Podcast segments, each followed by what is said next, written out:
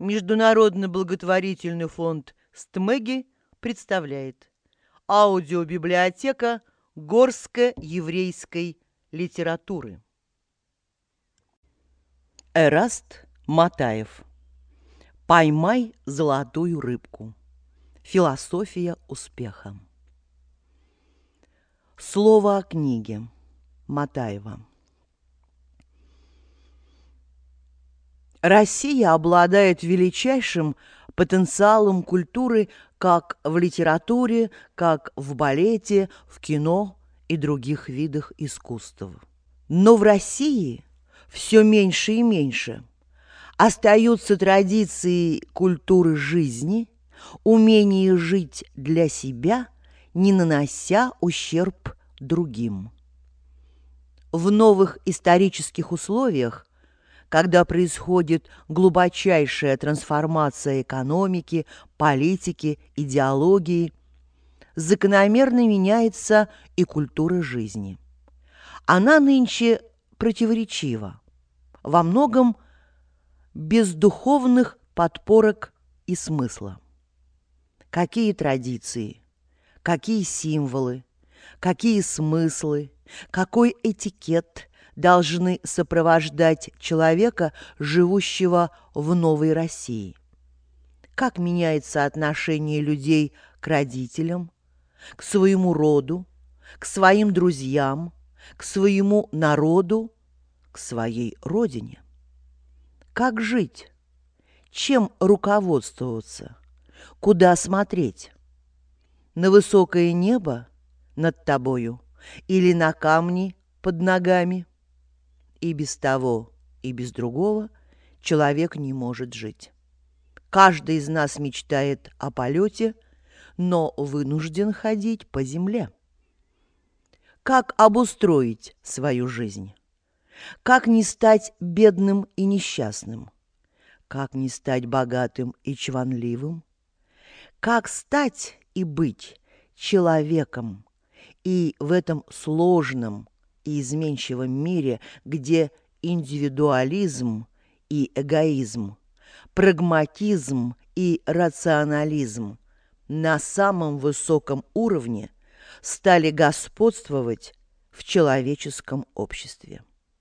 На эти и другие вопросы, которые ставит перед человеком сама жизнь, пытается ответить в своей книге Эраст Матаев человек, который считал и считает меня своим учителем.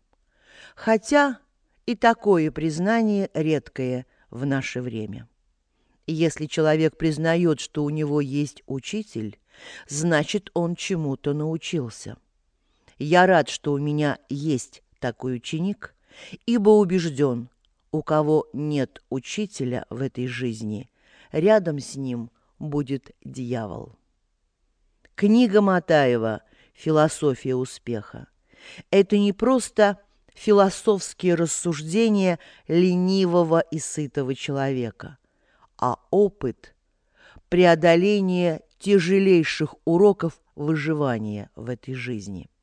Эраст Матаев, как и многие другие в эти трудные годы, неоднократно был на грани глубочайших разочарований но он самостоятельно понял, что это путь к неудачам и деградации.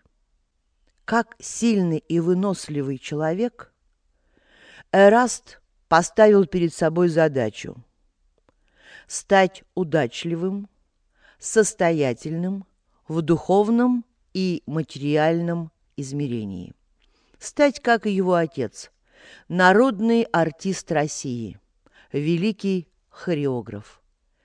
Иосиф Матаев – один из основателей легендарного академического ансамбля танца «Лезгинка». Человек, который достиг признания и величайших высот в своем деле. Эта книга Эраста Матаева написана для тех, кто вынужден пройти тяжелую дорогу жизни – порою в одиночестве. Автор своим произведением хочет быть рядом с ними, протянуть им руку дружбы и доброго совета, чтобы, преодолевая трудности и разочарования, прийти к успеху, быть удачливым. Я, Рамазан Абдулатипов, верю Эрасту Матаеву, ибо знал его, когда он был на грани разочарования, и знаю его, когда он на вершине успеха. Доверяю каждому слову, которое он сказал в этой книге, ибо он искренне желает вам успеха, радости и удачи. И я присоединяюсь к этим пожеланиям, в том числе – и в его адрес. Рамазан Абдулатипов. Глава первая. Уважаемый читатель, у тебя в руках небольшая книга неизвестного тебе доселе автора Эраста Матаева. Возможно, что ты вошел в книжный магазин, и эта книга чем-то привлекла тебя. В таком случае перед тобой два варианта. Либо наскоро, пролистав ее, вернуть продавцу, решив, что тебе она неинтересна, либо, уцепившись за что-то, сказать самому себе «ну-ка, ну-ка, это как раз то, что мне и нужно». Но не торопись пройти по первому варианту, ибо нет ничего ошибочнее, чем отрицать то, что тебе неинтересно или непонятно. Не загоняй себя добровольно в угол, из которого нет выхода. Не обрекай себя на досрочную старость. Наш великий академик Владимир Иванович Вернадский любил приводить такой пример. У тебя есть яблоко, и у меня есть яблоко. Мы обменялись яблоками. Ты съел мое, я твое. В результате ты остался без яблока, и я остался без яблока. Но если у тебя есть идея, и у меня есть идея, и мы решили ими обменяться, то результат будет совсем иной. У меня стало две идеи, и у тебя две. Как принято говорить сегодня, вполне креативно. Прежде всего – Уважаемый читатель, я прошу сразу усвоить, что я не писатель и не учитель. Я деловой человек, добившийся определенных успехов в бизнесе. Но я был, есть и буду прежде всего человеком и отношусь к себе как к человеку, независимо от того, кто ты по профессии и чего ты добился в жизни. Все, что здесь написано, это мои наблюдения, мой опыт, и я хочу всем этим с тобой поделиться. Не сомневаюсь, что тебе есть чем поделиться со мной, потому что все люди изначально равны друг другу, и каждый человек, как и Вселенная, бесконечен. Кто-то из великих людей сказал, что мысль придумать невозможно – Мысль сама должна тебя посетить. Я лишь хочу изложить посетившие меня мысли на тему того, кто мы, зачем мы здесь, в чем наша индивидуальность, в чем сила и слабость нашей абсолютной уверенности, в чем сила и слабость наших сомнений, что диктует нам наше подсознание – что мы думаем про себя и что мы говорим вслух. Мы коснемся психологии, психоаналитики. Мы попробуем определить единственный, исключительно свой путь развития. Ведь путь развития у каждого свой, неповторимый, как отпечатки пальцев. Главное – этот путь выбрать и не ошибиться. Но не следует идти чьим-то проторенным путем. Это начало деградации. Поэтому все мои мысли, которые вам, друзья, покажутся интересными, пропустите через себя, как сквозь мясорубку, чтобы выдать полноценный, высококачественный, съедобный продукт. Глава вторая. Одному из великих бизнесменов XX века, Аристотелю Анасису во время большой пресс-конференции, задали вопрос, как достичь таких же успехов, каких достигли вы. Анасис немедленно бросил в зал. Для начала обзаведитесь хорошим почтовым адресом. Участники пресс-конференции недоуменно переглянулись, приняв сказанное за шутку. Но один дотошный журналист, копаясь в биографии Анасиса, обнаружил интересный факт. В то время, когда Анасис, будучи бедным человеком, делал первые шаги в бизнесе, он снимал офис в очень дорогом районе Манхэттена. Не больше, не меньше, как на 85 этаже Empire State Билдинга. Во всяком случае, на визитке был обозначен именно этот адрес. На самом деле у Анасиса был маленький офис в самом бедном районе Нью-Йорка, а офис, обозначенный на официальной визитке, был ничем иным, как малюсенькой кладовой, в которой хранились веники и швабры. Вот такой адрес играл свою важную психологическую роль. С хозяином такого офиса можно было иметь дело. Казалось бы, ерунда. Не скажите. Однажды Алексей Максимович Горький беседовал со знаменитым Рокфеллером и спросил его, «Господин Рокфеллер, советских читателей интересует ваш распорядок дня. Что вы едите на завтрак, на обед, на ужин?» Рокфеллер ответил, «Друг мой, встаю я рано, утром, и съедаю три завтрака. Первый свежевыжатый апельсиновый сок, второй – овсяная каша, третий – стакан крепкого чая. Обедаю я так – обезжиренный бульон или постный супчик, но пару раз в неделю позволяю себе 100 грамм вареного мяса. За ужином съедаю творожную запеканку и выпиваю бокальчик коньяка. Такая скромность при таких деньгах улыбнулся Горький. «Зачем же вам тогда столько денег?» «Чтобы делать еще деньги», — серьезно ответил Рокфеллер. Конечно, какой-нибудь сегодняшний олигарх может отшутиться. Мол, чтобы жить так скромно, надо быть таким богатым, как Рокфеллер. Но факт остается фактом. Люди хотят быть богатыми с разными целями. Одни для того, чтобы иметь 20 великолепных островов в Атлантическом океане, другие для того, чтобы окружающие их родные и близкие могли жить достойно и спокойно, а на оставшиеся деньги можно купить островок в Атлантическом океане. Не помешает. Третий – для того, чтобы вкладывать их в производство – помогая стране подняться на самый высокий уровень. Четвертое – для того, чтобы делать еще деньги, получая удовольствие от процесса, но ни на секунду не забывая о своих родных и близких, о детях-сиротах, о ветеранах Великой Отечественной войны, благодаря которым они имеют возможность жить Пятым – наплевать на все и на всех. Им главное быть богаче, чем их очень богатый кореш. О них мы говорить даже не будем. А таких мы отделаемся изящным анекдотом.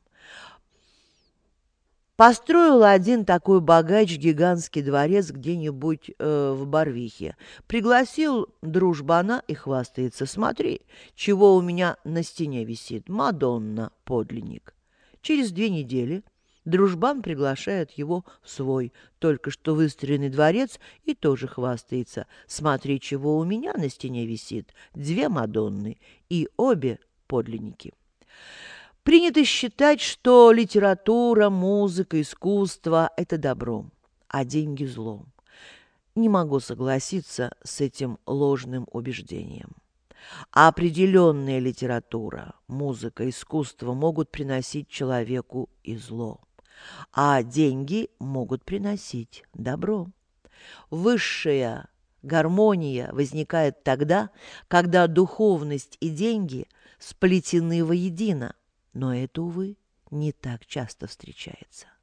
Самое важное в жизни, с моей точки зрения, это чтобы стремление овладеть духовным или материальным богатством преследовало высокие благородные цели. Поразмышляем немного на эту тему. Итак, наши мысли – Э, не претендуя на философское открытие, скажу, что наши мысли – это представление чего-либо. Великий Альберт Эйнштейн говорил, что представление – это цепь предстоящих событий. Самое важное – почувствовать и осознать, что это абсолютная правда. Язык, на котором мы говорим, делает нашу мысль материальной. Поэтому надо четко понимать, что мы говорим вслух, как мы говорим вслух и для чего и для кого мы говорим вслух. При этом я глубоко убежден, что наши сознание и подсознание полностью лишены чувства юмора. Юмор – игрушки, иногда дешевые, иногда дорогие – которыми мы украшаем елку собственного подсознания. Недаром японцы говорят «бойтесь своих желаний». Они могут сбыться. Попробую пояснить это образно. Образность – своеобразный пароль, с помощью которого в наше сознание проникает что-то доселе непонятное. Вот яркий пример из моей жизни. Однажды мы с друзьями решили отдохнуть несколько дней на юге. Самолет улетал из аэропорта Внуково в 10 часов утра. Мы договорились встретиться в 7 часов, чтобы не оказаться в роли догоняющих. Недаром ведь существует пословица «нет ничего хуже, чем ждать или догонять». Мы все собрались вовремя, за исключением одного нашего приятеля. Звоним ему, телефон не отвечает. Звоним повторно, результат тот же. Но что поделаешь, улетели без него. Прилетели на юг. Звоним из аэропорта. Откликнулся. В чем дело? Что случилось? Наш друг рассказывает жуткую историю. По дороге во Внуково он попал в аварию и сейчас находится в больнице. Мы, будучи верными друзьями, уже готовы были вылететь в Москву, чтобы оказать посильное содействие, перевести в хорошую больницу, найти квалифицированного врача, «Спасибо», — говорит, — «не волнуйтесь, все нормально. Небольшие ушибы и переломы. Позагораем в следующий раз». Лишь позже мы узнали, что произошло на самом деле. В то утро он просто проспал. Самым банальнейшим образом. Но чтобы не выглядеть в наших глазах обыкновенным разгильдяем, придумал историю с аварией. Глава 4. Он так убежденно рассказывал нам эту историю, что его сознание и подсознание, засучив рукава, услужливо создали ему реальную ситуацию надуманного. На следующий день, когда мы, лежа на пляже, рассуждали о том, какой он невезучий, он попал в настоящую аварию и оказался в больнице с ушибами и переломами. Конечно, можно сказать, что все это из области мистических совпадений, но если вдуматься, у каждого из нас таких мистических совпадений немало. Вывод один. Все, что вы произносите вслух, должно быть правдой, какой бы горькой она ни была. Иначе ваше сознание и подсознание, лишенные чувства юмора, сыграют с вами вполне реальную злую шутку. Я в этом абсолютно уверен. А, кстати, что такое абсолютная уверенность? И есть ли таковая? Однажды, читая лекцию студентам, будущим бизнесменам, я коснулся понятия абсолютной уверенности и попросил привести несколько примеров этой самой уверенности. Кто-то сказал, что он абсолютно уверен в том, что завтра наступит утро. Кто-то посмотрел в окно и сказал с абсолютной уверенностью, что дождя нет и так далее. Правильно, но немного примитивно. Тогда я сказал, обратившись к одному из слушателей, у вас, молодой человек, в кармане документ, именуемый паспортом. Кстати, слово испанского происхождения «пассе», «порте». Назовите вашу фамилию, имя и отчество. Он отвечает. Сидоров Николай Петрович. Отлично говорю. А вы уверены, что в вашем паспорте написано именно Сидоров Николай Петрович, а не Петров Николай Сидорович? Он говорит абсолютно уверен. Прекрасно. Это и есть понятие абсолютной уверенности. Я продолжаю. А если я вам скажу, что, выйдя из аудитории, вы наткнетесь на сумку, набитую деньгами, которую я сам и положил, вы будете в этом абсолютно уверены? Он сказал, при одном условии, если я буду абсолютно уверен в том, что вы эту сумку действительно положили. Идеальный ответ. Абсолютная уверенность – это миллион процентов – плюс еще один, потому что понятие «абсолютная уверенность» само по себе абсолютно. Глава 5. Существует притча про одного испанского священника. Испания – страна, где урожай собирают 2-3 раза в год. Но вот однажды наступила засуха. Хлеб горит, урожай гибнет. И вот народ одной провинции отправился за много километров пешком к этому священнику с просьбой помолиться о спасительном дожде.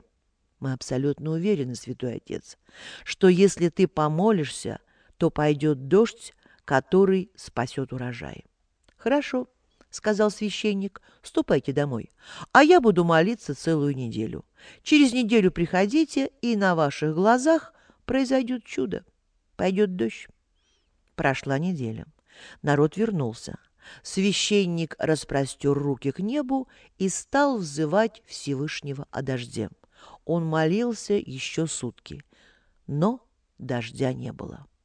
«Где же дождь?» — возмущенно вопросил народ. «Дети мои», — сказал священник, — «если вы были во мне так абсолютно уверены, то почему никто из вас не взял с собой зонтик?» У каждого из нас есть мечты, есть желания. Нелепо порой и мучительно мечтать о том, что практически неосуществимо. Смешно, к примеру, будучи 75-летним инженером на пенсии, возыметь мечту стать президентом России. Просыпаться каждое утро с одной мыслью «Ах, если бы я стал президентом!» Ничего, так не ввергают в депрессию, как эти сослагательные наклонения, если бы да кабы. Но человек, живущий сегодня, мыслящий реальными категориями, в состоянии осуществить то или иное конкретное желание. И для того, чтобы желание стало материализованным, надо знать три главных принципа – цель, задача, сроки. Цель – это то, что мы хотим. Задача – для чего мы это хотим. Сроки – как быстро мы это хотим. И еще одно очень важное дополнение. Какими средствами мы хотим решить поставленную перед собой задачу? Но это особый разговор. Есть еврейский анекдот-притча. Один еврей все время обращался к Богу. «Боже, за что ты меня так не любишь? Почему многие мои друзья вокруг выигрывают в лотерею, а я никак? Помоги мне в этом, Боже!» Всевышний услышал молитву и обратился к еврею. «Я помогу тебе, Мойша, ты выиграешь в лотерею, но ты хотя бы однажды купи хотя бы один лотерейный билет. Человек сам кузнец своего счастья. Одна из самых глубоких философских пословиц. Скажем так, вы хотите приобрести машину. Замечательно. Это цель. А для чего она вам? Для того, чтобы не толкаться в общественном транспорте? Прекрасно. Когда вы хотите приобрести машину? Машину вы можете хотеть всю жизнь, но так и не купить. Для этого вы сами должны определить сроки. Я предлагаю вам формулу, с помощью которой вы сможете стать владельцем заветного авто. Для начала прошу вас запомнить основу всей концепции всепоглощающего желания – заиметь личное авто.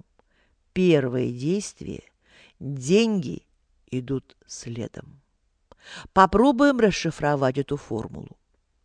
Итак, вы хотите автомобиль. Прекрасно. Определились с моделью, с маркой авто? Ну, тогда в путь, друзья мои. Допустим, вы выбрали BMW 7 серии. Почему бы и нет?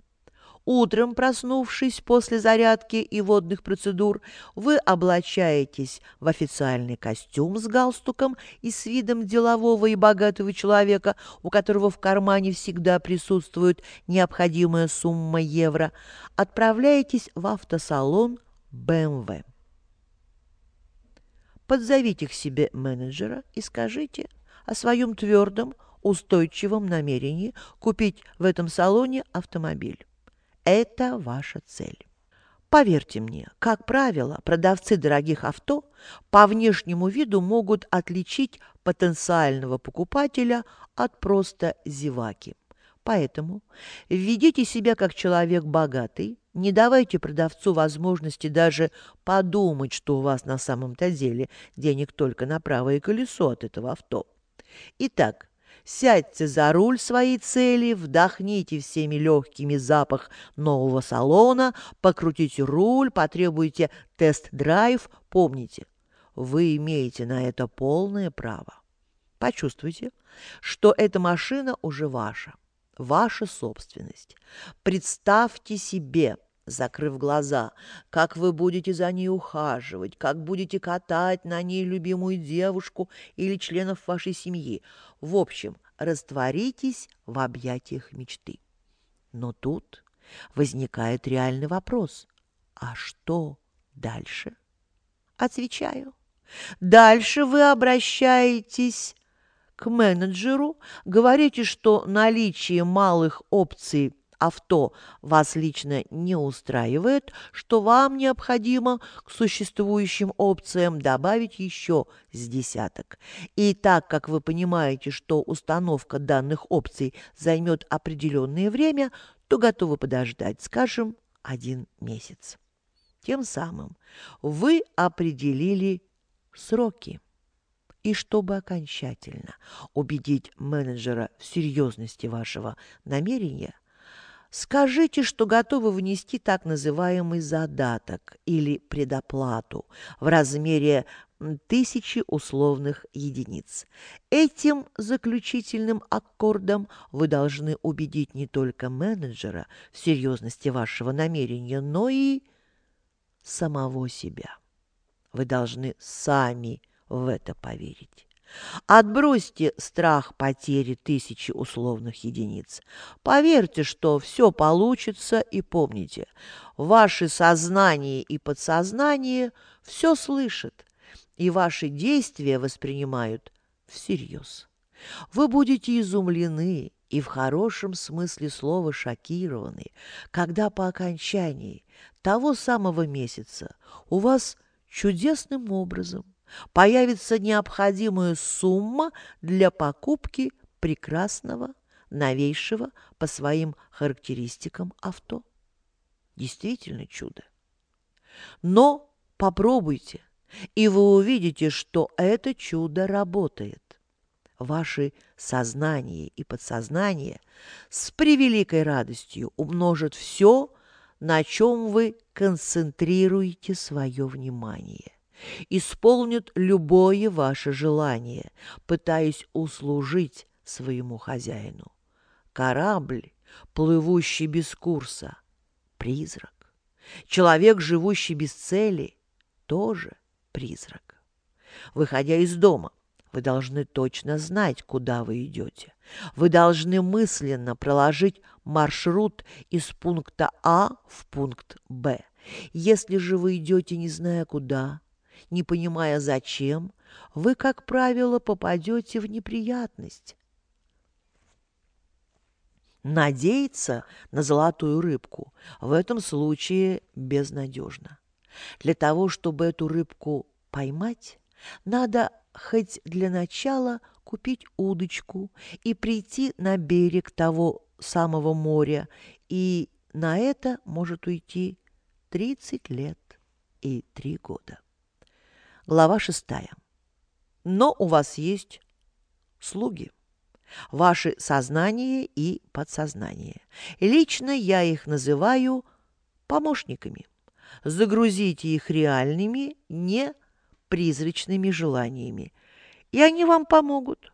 Человек часто забывает об этом. Особенно тогда, когда его жизнь э, не налаживается, а у соседа, наоборот, все хорошо. И тогда он обращается к Богу. «Боже, за что ты меня так ненавидишь? За что ты не спаслал мне такое наказание?» Но надо исходить из того, что Бог милосерден, и Он никогда не наказывает. Он может подсказать что-то, а наказываем себя мы сами. В нас заложен некий объективный арбитр, который напрочь отвергает практику субъективизма. Мы сами наказываем себя за поступки, которые мы совершили. Сами даем старт этому наказанию. И что самое интересное, сами же устанавливаем дату окончания наказания. Мы сами посылаем себе отрицательный заряд, даже когда нам очень хорошо. Мы боимся, что потом вдруг станет плохо. Ну, простой пример. Мы встретились, нам хорошо, мы смеемся и радуемся. Обязательно найдется кто-то, кто скажет или подумает «Смейтесь, смейтесь, как бы плакать не пришлось». Да почему это мы должны думать о плохом, если нам хорошо? Другое дело, что в жизни все сплетено воедино, и смешное, и грустное, и хорошее, и не очень. Важно только не ждать, что после хорошего, ну, прям непременно наступит плохое, а верить, что после плохого обязательно наступит хорошее. Жизнь как медаль, имеет две стороны. На одной стороне неудача, болезни, тоска, бедность, на другой стороне успех, здоровье, богатство и счастье. Многие часто примиряются с бедностью, утешая себя, с моей точки зрения, ошибочной формулой «не в деньгах, мол, счастье». Ну, во-первых, бедность и богатство – понятия относительные. По сравнению с каким-нибудь крупным олигархом вы нищий, а по сравнению с обыкновенным учителем вы олигарх. А во-вторых, мы очень часто попадаем в плен ложных убеждений. Мы все родом из страны, победившего социализма. И нам почти целый век внушали, буржуи, богатые, нас обворовывают, на нас наживаются, буржуи-воры. Буржуям быть стыдно и позорно, надо отобрать все у буржуев и раздать отобранное бедным – Такая попытка уже была осуществлена в 1917 году. Чему она привела? Известно. Не следует путать понятие «вор» с понятием «буржуй». Богатый. История знает много случаев, когда к воровству прибегали бедные, желая стать богатыми. Наконец, что плохого в понятиях буржуй, предприниматель, бизнесмен – эти люди создают рабочие места, платят сотрудникам зарплаты. Подчеркиваю, речь идет о богатых людях, честно зарабатывающих немалые деньги, благодаря своему таланту предпринимательства и пониманию бизнеса. Глава седьмая. У каждого своя природная склонность к той или иной деятельности. У одного музыка, у другого живопись, у третьего литература, у четвертого предпринимательство и умение зарабатывать деньги. Мне, например, хотелось бы стать знаменитым, как Лев Толстой. Но мне не придет в голову сесть и написать роман. Ну, подобно роману «Война и мир». Я лишен этого дарования. И если я этим займусь, то стану обыкновенным графоманом и посмешищем в глазах окружающих. Точно так же и в бизнесе. Человек от природы не приспособленный к этой деятельности, но страстно желающий разбогатеть, развалит всю деловую структуру, обанкротится и пустит по миру себя и своих сотрудников.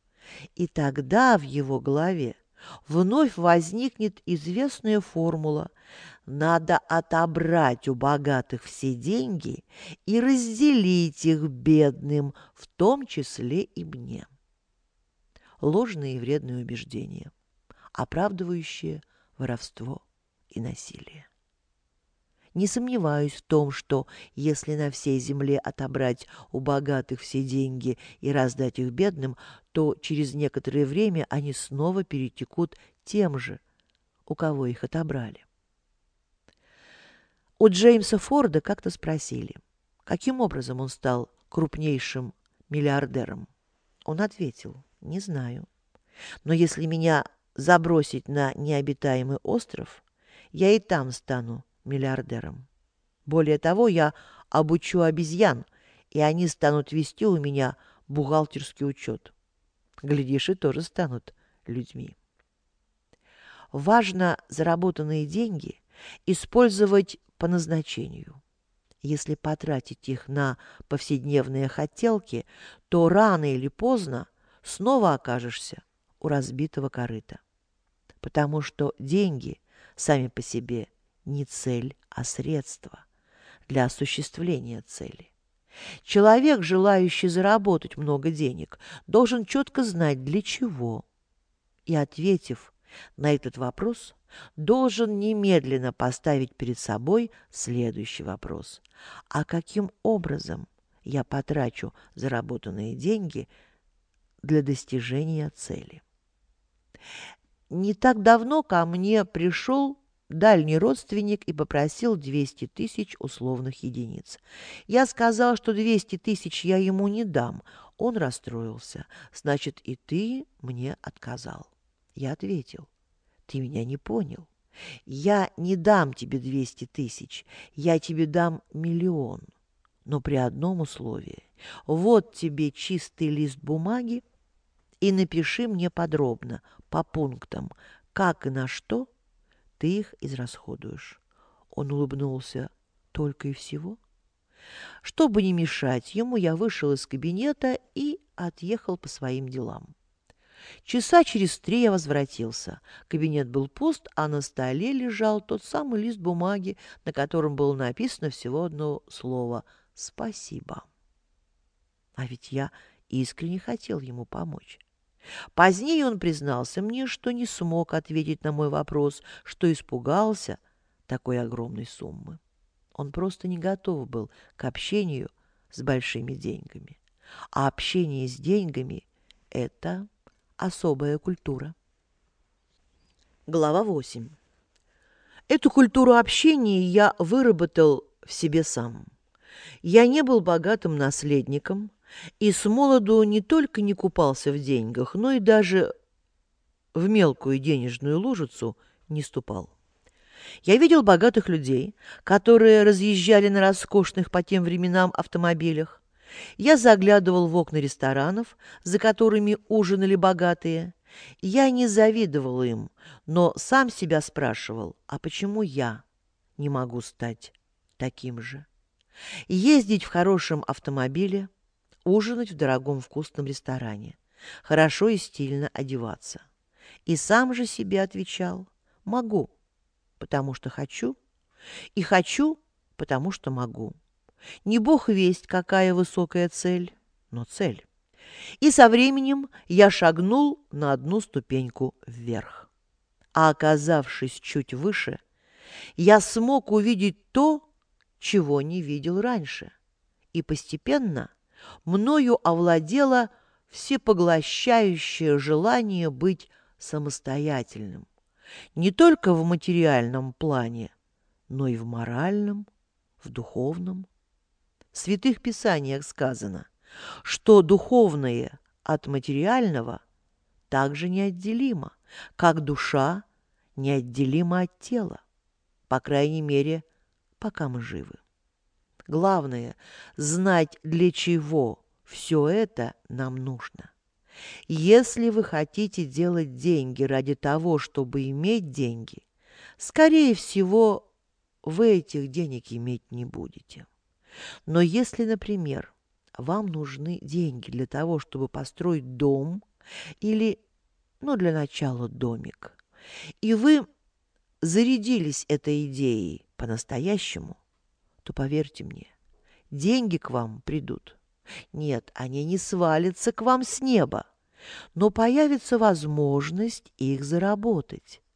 Неожиданно вы встретите человека, который предложит вам контакт, потом контракт, потом вы войдете в финансовое дело, в процессе которого полученные и дивиденды дадут вам возможность построить дом. Возможно, что свое влияние окажет так называемый его величество случай, или, как говорят в народе, фарт.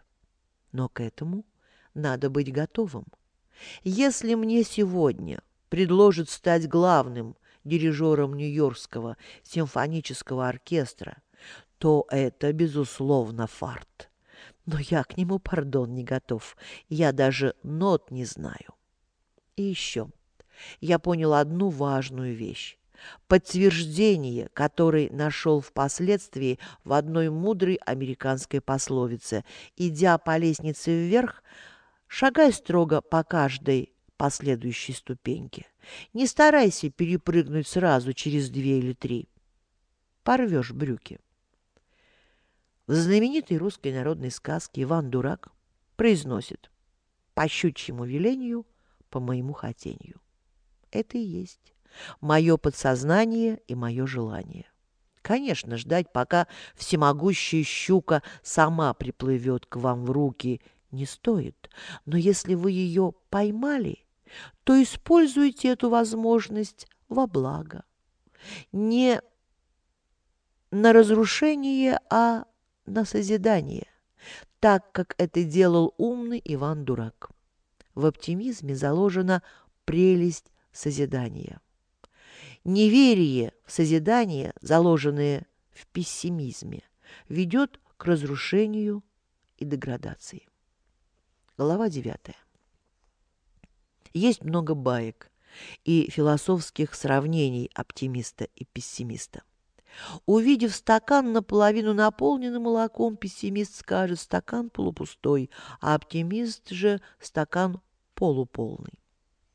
Проснувшись утром и увидев за окном хмурое небо и беспросветный дождь, пессимист скажет «какая мерзость, жить не хочется», а оптимист «наконец-то пошел дождь, и я смогу надеть свой модный красивый плащ». Но для того, чтобы надеть модный, красивый плащ, нужны еще деньги на его приобретение.